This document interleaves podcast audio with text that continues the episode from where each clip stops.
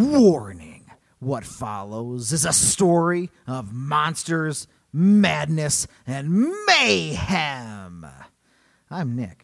And I'm Zach. Welcome to Weird and Feared, a barely educational podcast about global folklore that aims to enlighten, entertain, and expand your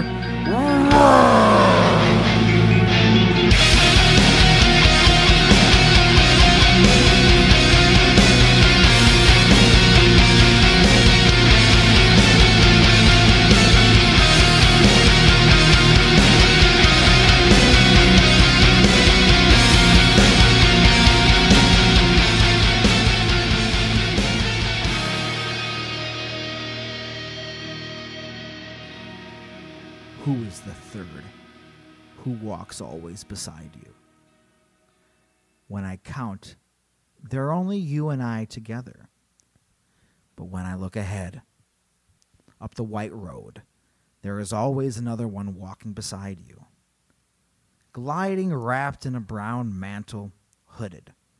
I do not know whether a man or a woman, but who is that on the other side of you?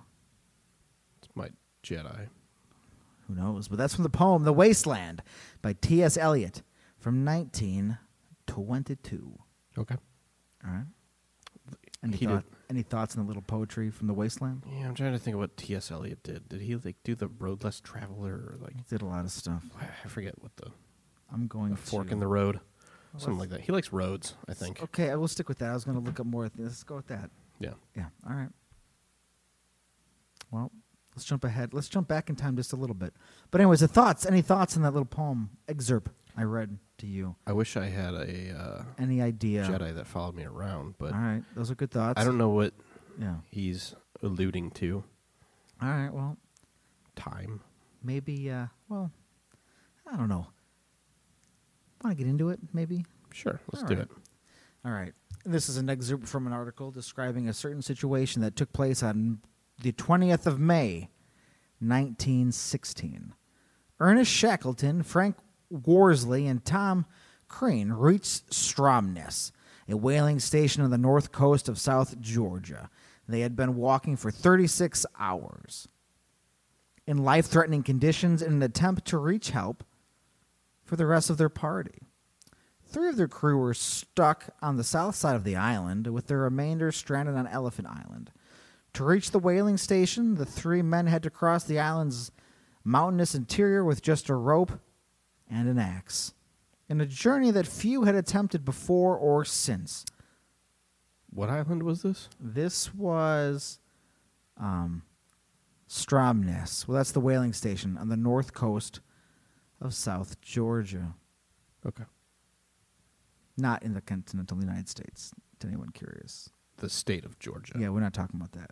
No, no, like the capital state of Georgia, Yes, like the country. correct. Yes.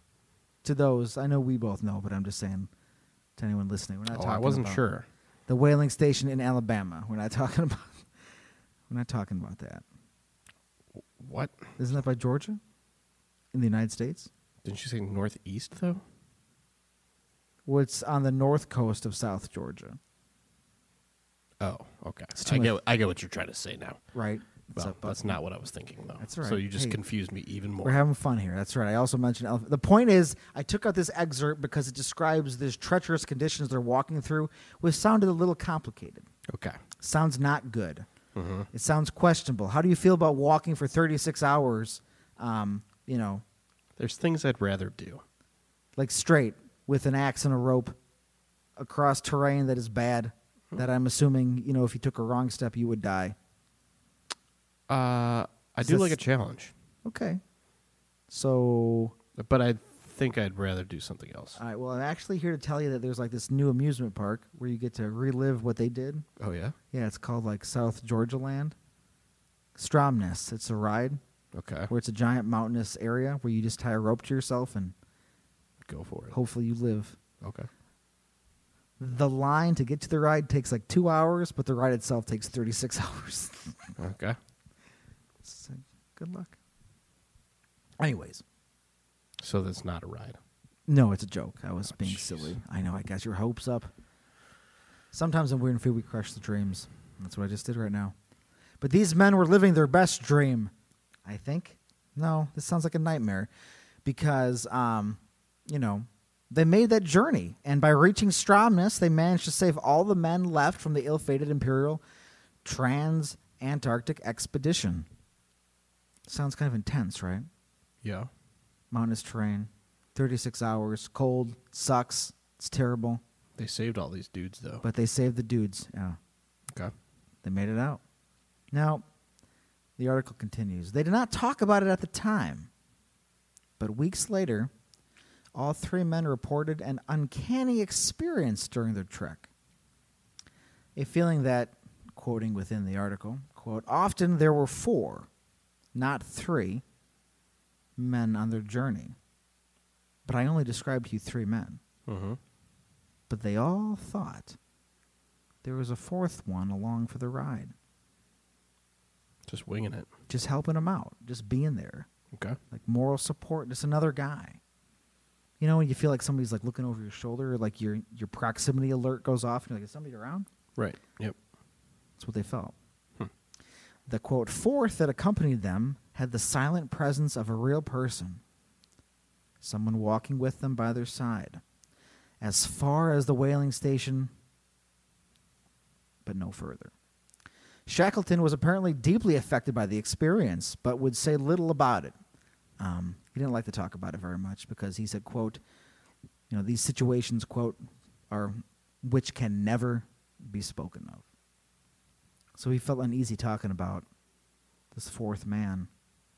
Because he didn't want to expand on what he might have thought it was. Like why? possibly maybe or just because like you know because he was um you know kind of a down to earth rugged tough guy something that he couldn't explain might have made him uncomfortable the fact Okay. that they felt this other person there and they Mhm. all felt it too which is kind of crazy Okay. it's kind of neat now the men were in a do or die situation and all believed that a fourth man was helping them fight and claw their way to survive you know again to save the rest of their guys to save the expedition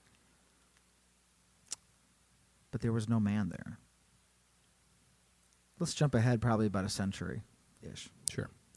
Jeremy Windsor, he, oh, he had been climbing Mount Everest when he suddenly became aware that he was no longer alone. Okay. Quote After leaving Eric, a strange feeling possessed me that I was accompanied by another.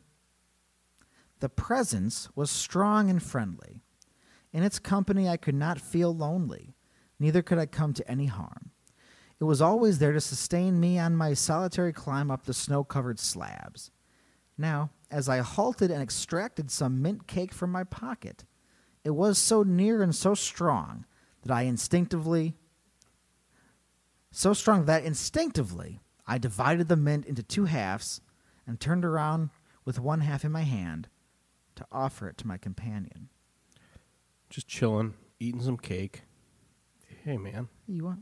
would you like some? Oh. Huh. And then, huh. Well, so he tried to offer it to a person or an entity. You said mint cake. He had mint cake in his pocket. Yeah. I know. I, I drew that drew my attention too. I mean, yeah, we shouldn't linger on that. No, we should but- though because like, when's the last time you had a mint cake? Anyway, it's not like the question. Mint chocolate chip. Yeah, I, I guess. Eh, moving on. Anyways, well, so he thought he was going to offer it to a person. Huh. A person. Mm-hmm. He's got some other things to say. Okay. I first met Jimmy on the balcony. Jimmy.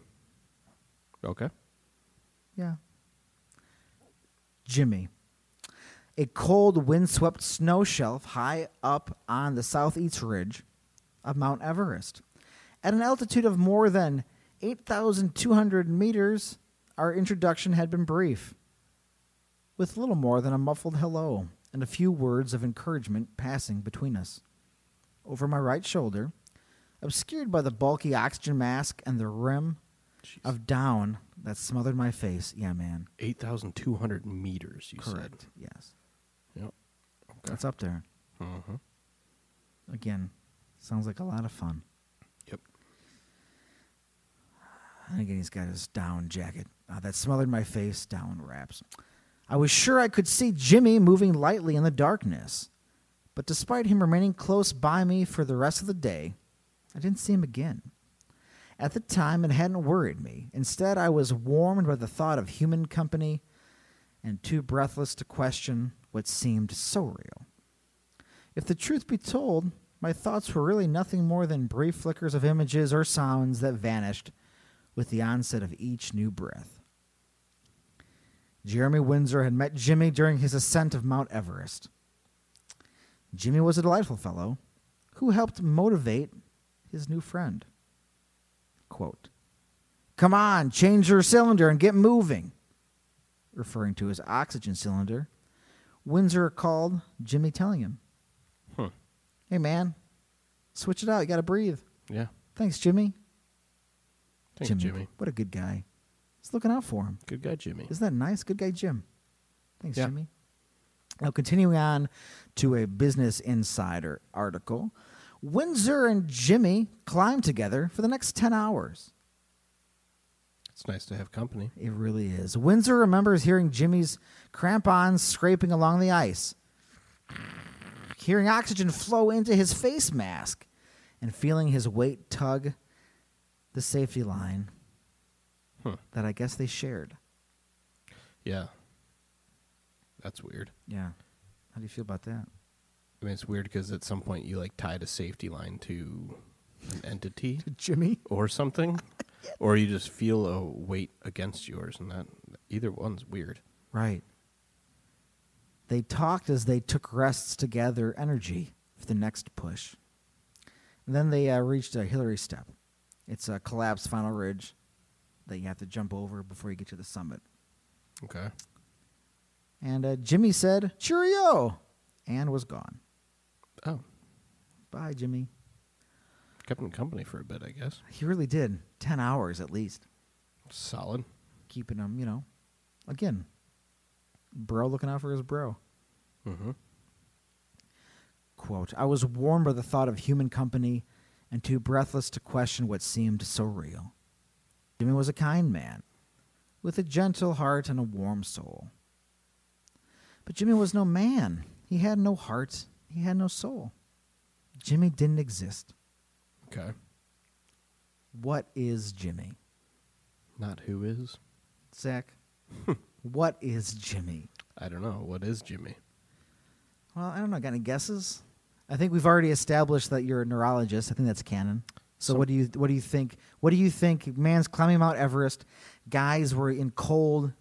I mean, well, Jimmy specifically, but I mean, if you go back to Shackleton, they might have seen something too. Like, well, I don't know. What do you think's going on here? I think he's some sort of delightful fairy. Ah, it's amazing. Straight from the mouth of a neurologist. Yeah. I bet the guy's a fairy. Yeah. He's nice. Yep. He's a mystical being Yep. that's helping a man climb some a sort of mountain. sprite. That's amazing. Yeah, not a side effect of high altitude sickness, anything like that. No. Probably a fairy. Yep. A kind, sprite, spirit, creature of the earth.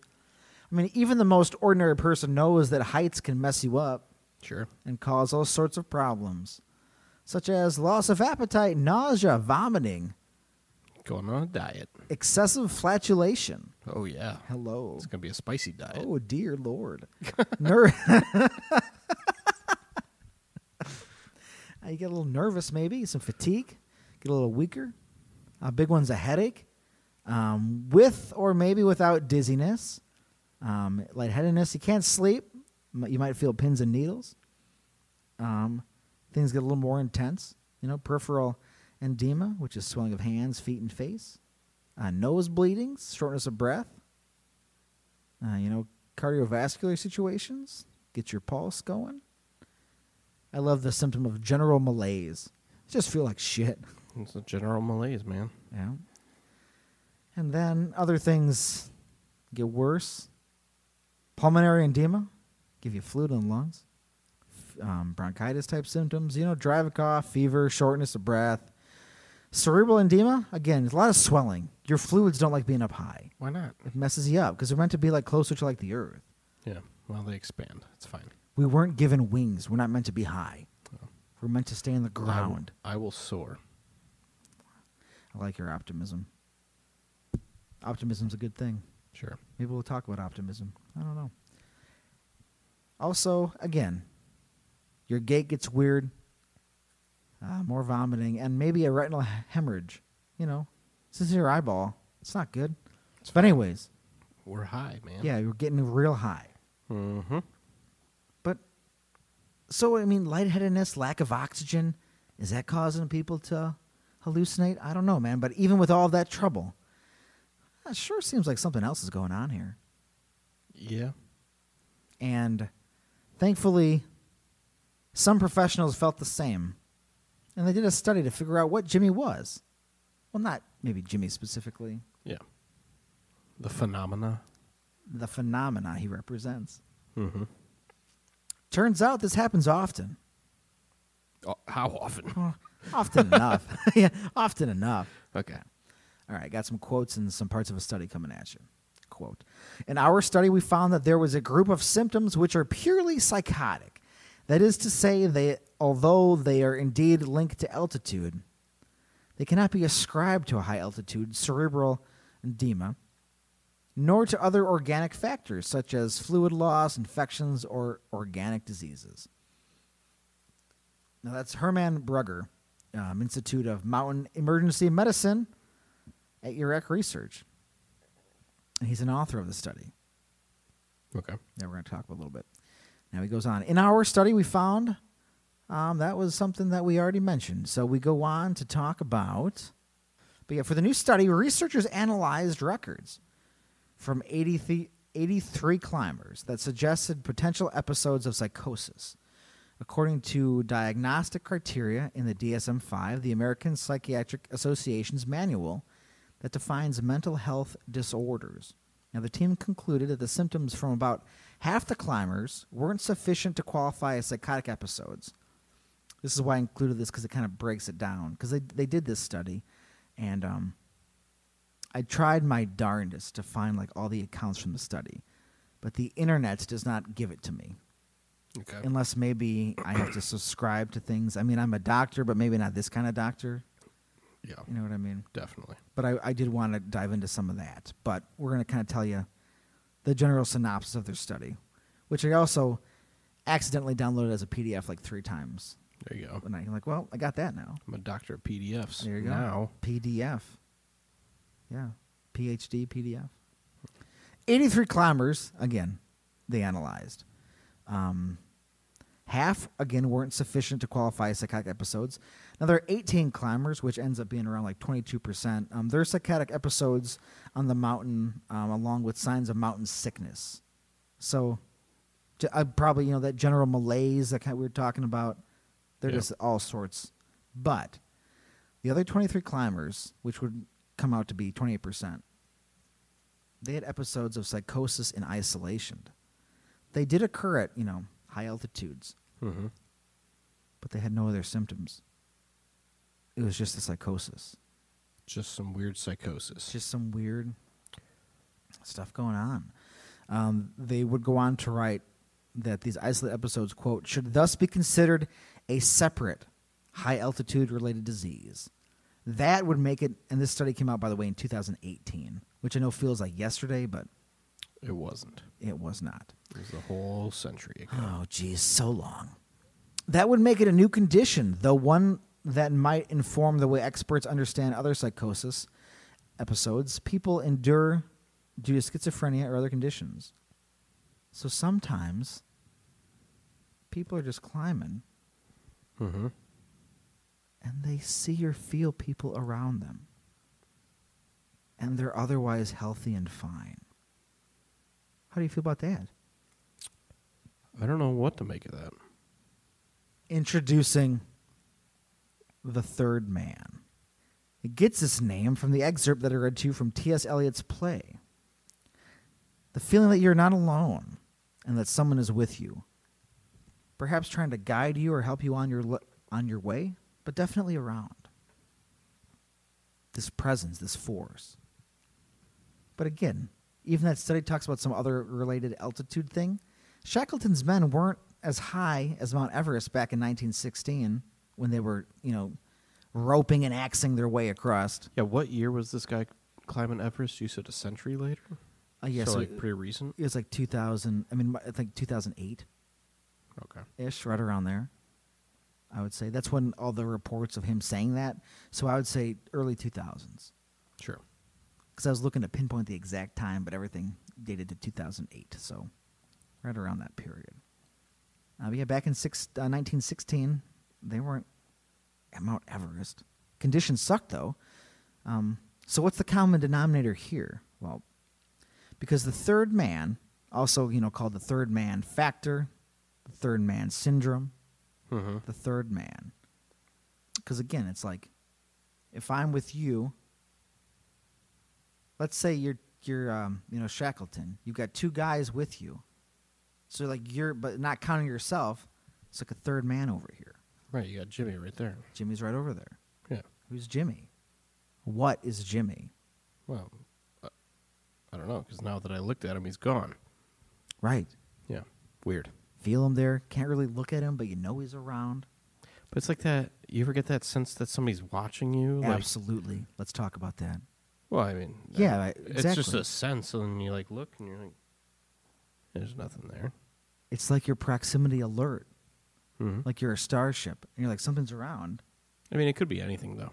Like when it happened to me earlier today, I was outside working in the dark, and it could have been I heard something s- subconsciously. or something was watching you, Well, it could have been anything though. like a raccoon. Yeah, That's what I meant. and I just Yeah. didn't see it. Like, yeah, like- but you pick, you still picked it up. I picked up something. Right. Like I heard a, f- a pattern that I didn't even recognize or something, Yeah. you know, and I I turned.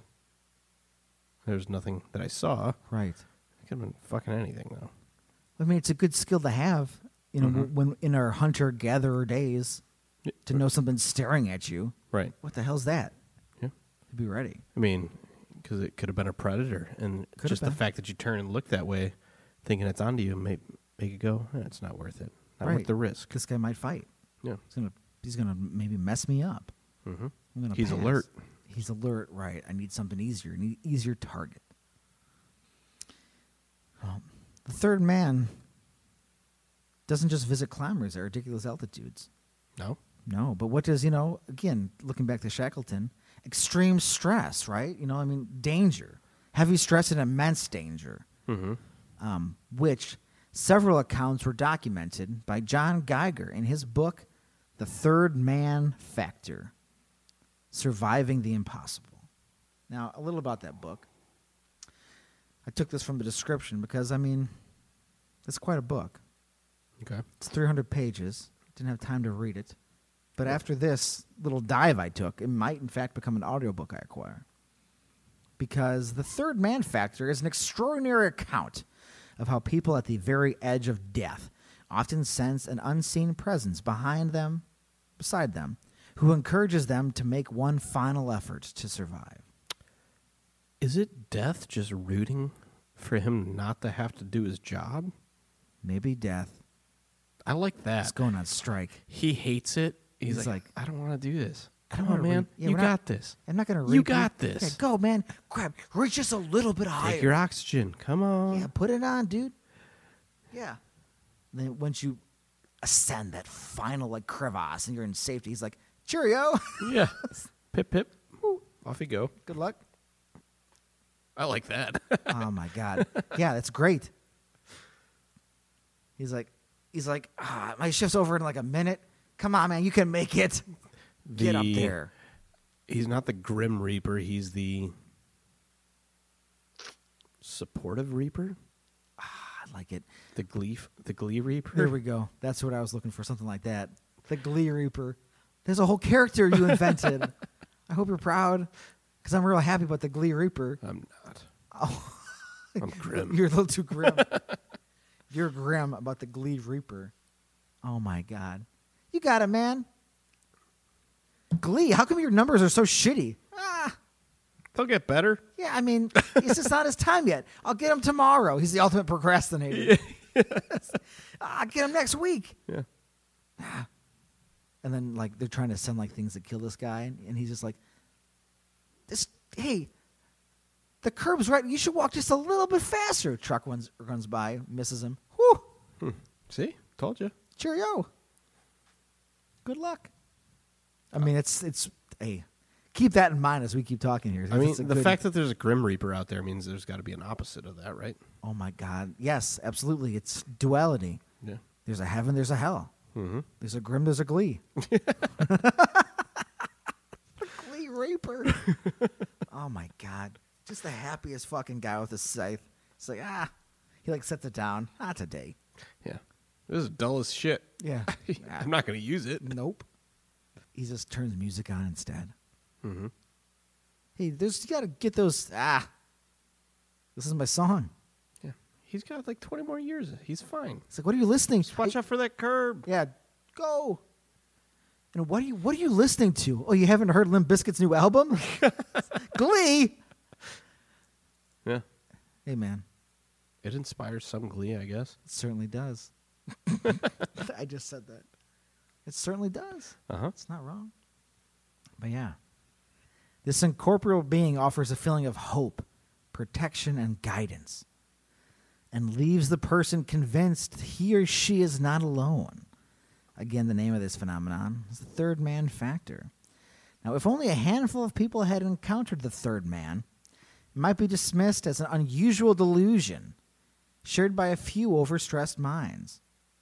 But over the years, the experience, I mean, it's occurred again and again to 9 11 survivors, mountaineers, divers, polar explorers, prisoners of war, sailors, shipwreck survivors, aviators, and astronauts. Oh. Those guys saw aliens. hey, man, you're all right. You're doing good. Keep it up. Yeah, you're awesome. You guys are off the planet. Good job. Yeah, do great. Apollo 13. Whoop, whoop. Mm-hmm. What? They honk their clown horn as they Yeah. drive past. yeah, they helped, they helped save Apollo 13. Yeah. Houston, we have a problem. Like, no, you don't. You're all right. It'll be Pro- okay. No problem here. Yeah, no, we're fine. You're just in space, the cold, vast emptiness of space. Yeah. You'll make it. It's fine. Now, all have escaped traumatic events only to tell strikingly similar stories of having sensed the close presence of a helper or guardian. The force has been explained as everything from hallucination. I will save that part for later. Recent neuro- Oh, lo- interesting. neurological research suggests something else. And again, it goes on to talk about how John Geiger is a cool man, best-selling author.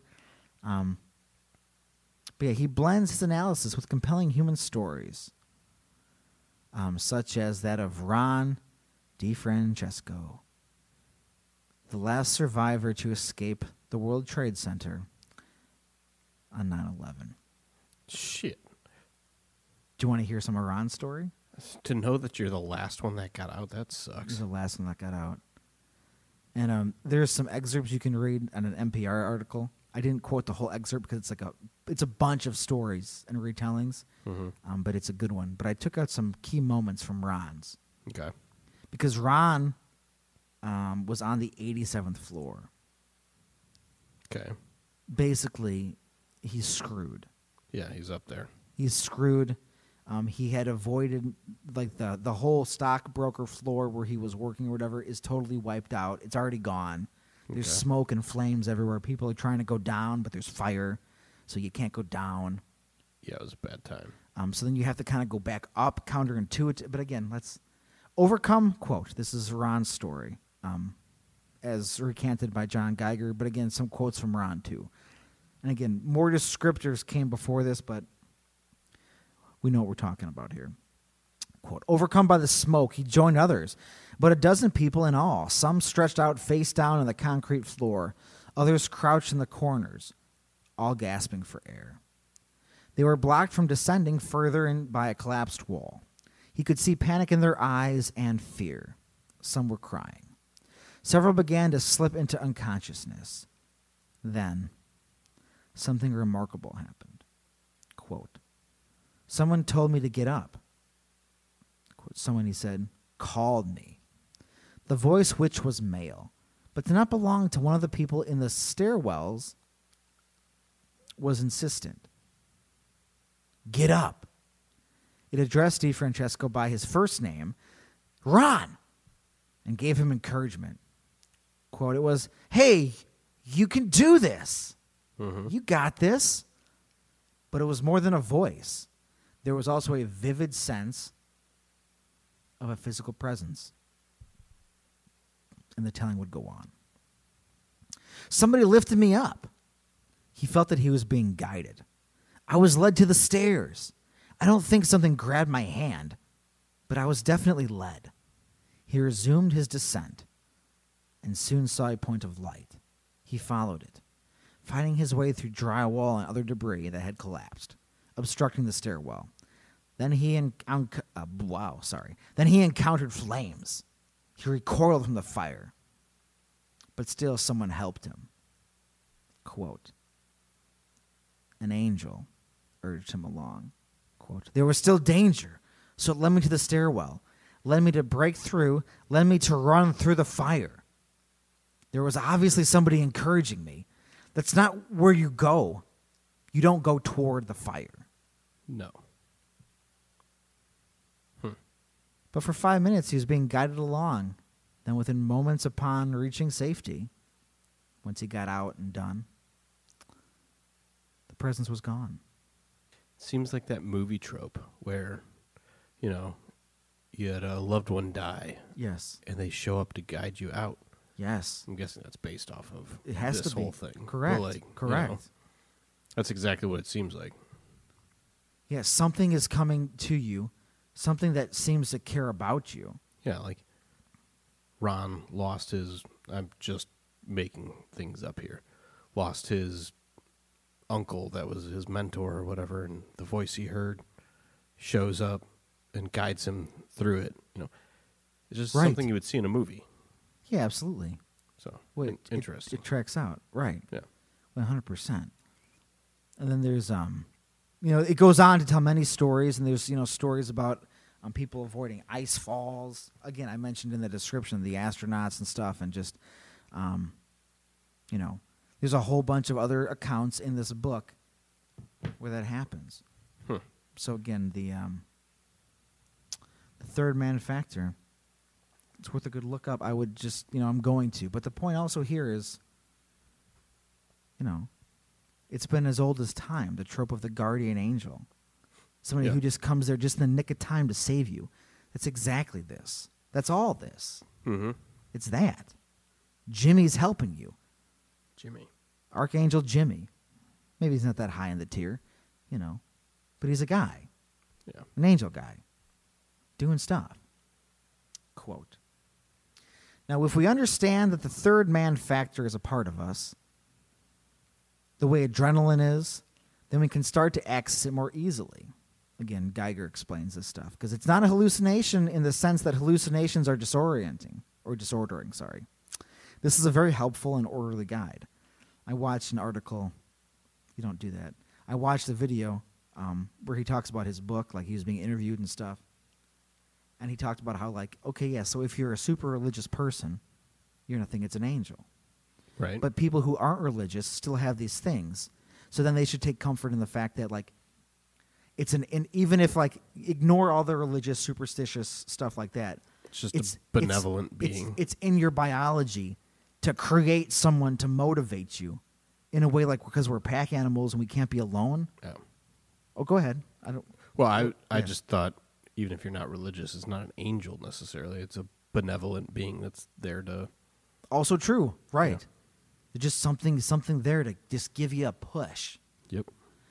But then also the idea that like maybe it's like in human DNA if you're really down and out to just you just like like an adrenaline again like uh, how adrenaline allows you to do things that are not normally possible like Right. i'm gonna flip this fucking car to save these people i care about Right, like yeah. i'm about to die and i don't have any hope in the world i'm gonna make up hope like you know what i mean this optimism Just hope comes out of Optimism. nowhere. Yeah. Correct. You manifest optimism and you just go and you're drawn and perhaps like you know you're feeling things beside you or whatever and like you're able to know your surroundings so maybe Ron like he just had an idea, you know, he couldn't go here but we just have to I mean it's fire. I can't I need some moral support like I can't go anywhere else except through these flames. So let's give it a whirl.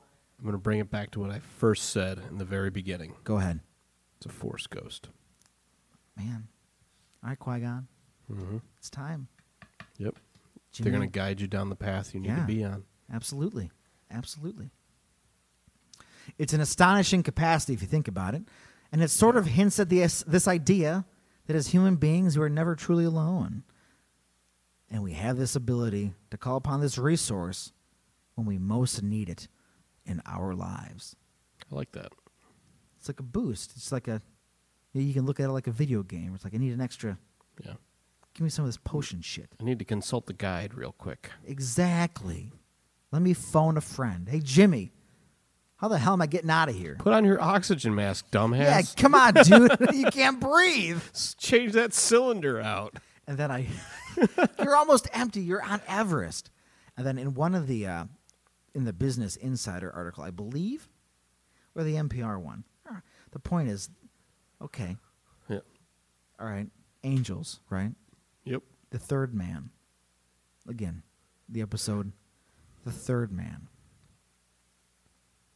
We only get to know about the hallucinations that save people, the benevolent beings. Mm-hmm. If you don't make it, we'll never know your story. So then someone proposed, like, are there maleficent beings just forcing you to your death? And then you just die? And then you're done? Yeah. The devil and the angel on your shoulder. Uh huh. One's like, hey, man. One's like, Change that cylinder. No, no, no. You, you're good. You'll be all right. Just You- leave it. You'll be all right. You got this. And then you just die. Yeah. The devil and the angel on your shoulder. I mean, that's a thing. Totally a thing. And of course, also many people think that, of course, Everest is very haunted because it's just a giant graveyard where people. I die. mean, it is a giant It's graveyard. giant graveyard. I mean, p- they use corpses as landmarks to get up There's, it. there's green boots. yeah, like It's it's how fucked. fucking wild is that? So what if you're, you know, specifically to Everest, you're just seeing ghosts? I mean, it could be. You just Right. got one really positive one. He's, He's like, like- "I'm Jimmy, by the way. Yeah. I didn't make it much further. Change your cylinder, dude." When I climbed this 100 years ago, I didn't even have one. So you got this, man. I mean, yeah, that's pretty crazy. But yeah, the uh, the third man. But again, optimism. I found an Ernest Shackleton quote, because of course, famous explorer guy type, ex, you know, expedition man. Uh-huh. He's got a lot of important things to say. He's got a good quote here. Um, the quality I look for most is optimism, especially optimism in the face of reverses and apparent defeat. Optimism is true moral courage. Don't give up. Yeah, don't give up. To quote a famous philosopher of our day, never give up. Who's that? John Cena. No, Yes, you, I knew you knew, but that's hilarious. I didn't know that when you put it like that. well, yeah, Um, yeah. All right. and like the third man, you can't see him. Well, is that why he does the three thing? Is John Cena the third man? John Cena's the third man. His finish is the attitude adjustment. Hey, man, you got this. Quit being a sourpuss. Man, wow. You just opened my eyes up to John Cena in a whole different light. John Cena is the third man. Manifest. Well, He's always so positive. he's n- always positive, and he never. He's always an optimistic guy. Is John Cena an angel? Is he the Glee Reaper? I mean, John Cena may in fact be the Glee Reaper. Okay. Shut it down. Chef's kiss. Chef's kisses. But uh, yeah, the story of the third man. It's kind of a wild concept. I look forward to diving more into the book too because I'm sure all the stories are just as wild as that one. Yeah. But yeah, That's pretty. yeah, right. I haven't heard Just- of that, but yeah, Yeah, something just to think about. Yeah, Makes a lot of sense doesn't it though? with a lot of storytelling s- things. And Right. yeah. like different archetypes and things. Again, I mean, you even mentioned like force ghosts, but like it all comes from somewhere. You know what I mean? Like, Yeah. well, if you guys have, you know, seen your own third man or John Cena, in person. Or our John Cena. Or if you are, in fact, are John Cena, email us at weirdandfearpodcast at gmail.com. Instagram, follow us on there, anchor.fm slash word and feared. You can leave us a voice message if you like. Anchor is a pretty cool thing. I'm sure you've heard about that once or twice before. Yep. Um, it does allow us to have this podcast, which is a good thing. Very and then, good thing. Absolutely. And then, uh, you know, weirdandfeared.com. That's not what I'm saying. Patreon.com slash weirdandfeared is There where you you go. need to go and support the show where the conversations continue and just stay tuned and, I mean, support us, guys. But uh, season four, getting off to a bang, I think. So stay tuned Stay tuned. and stay spooky. Stay spooky.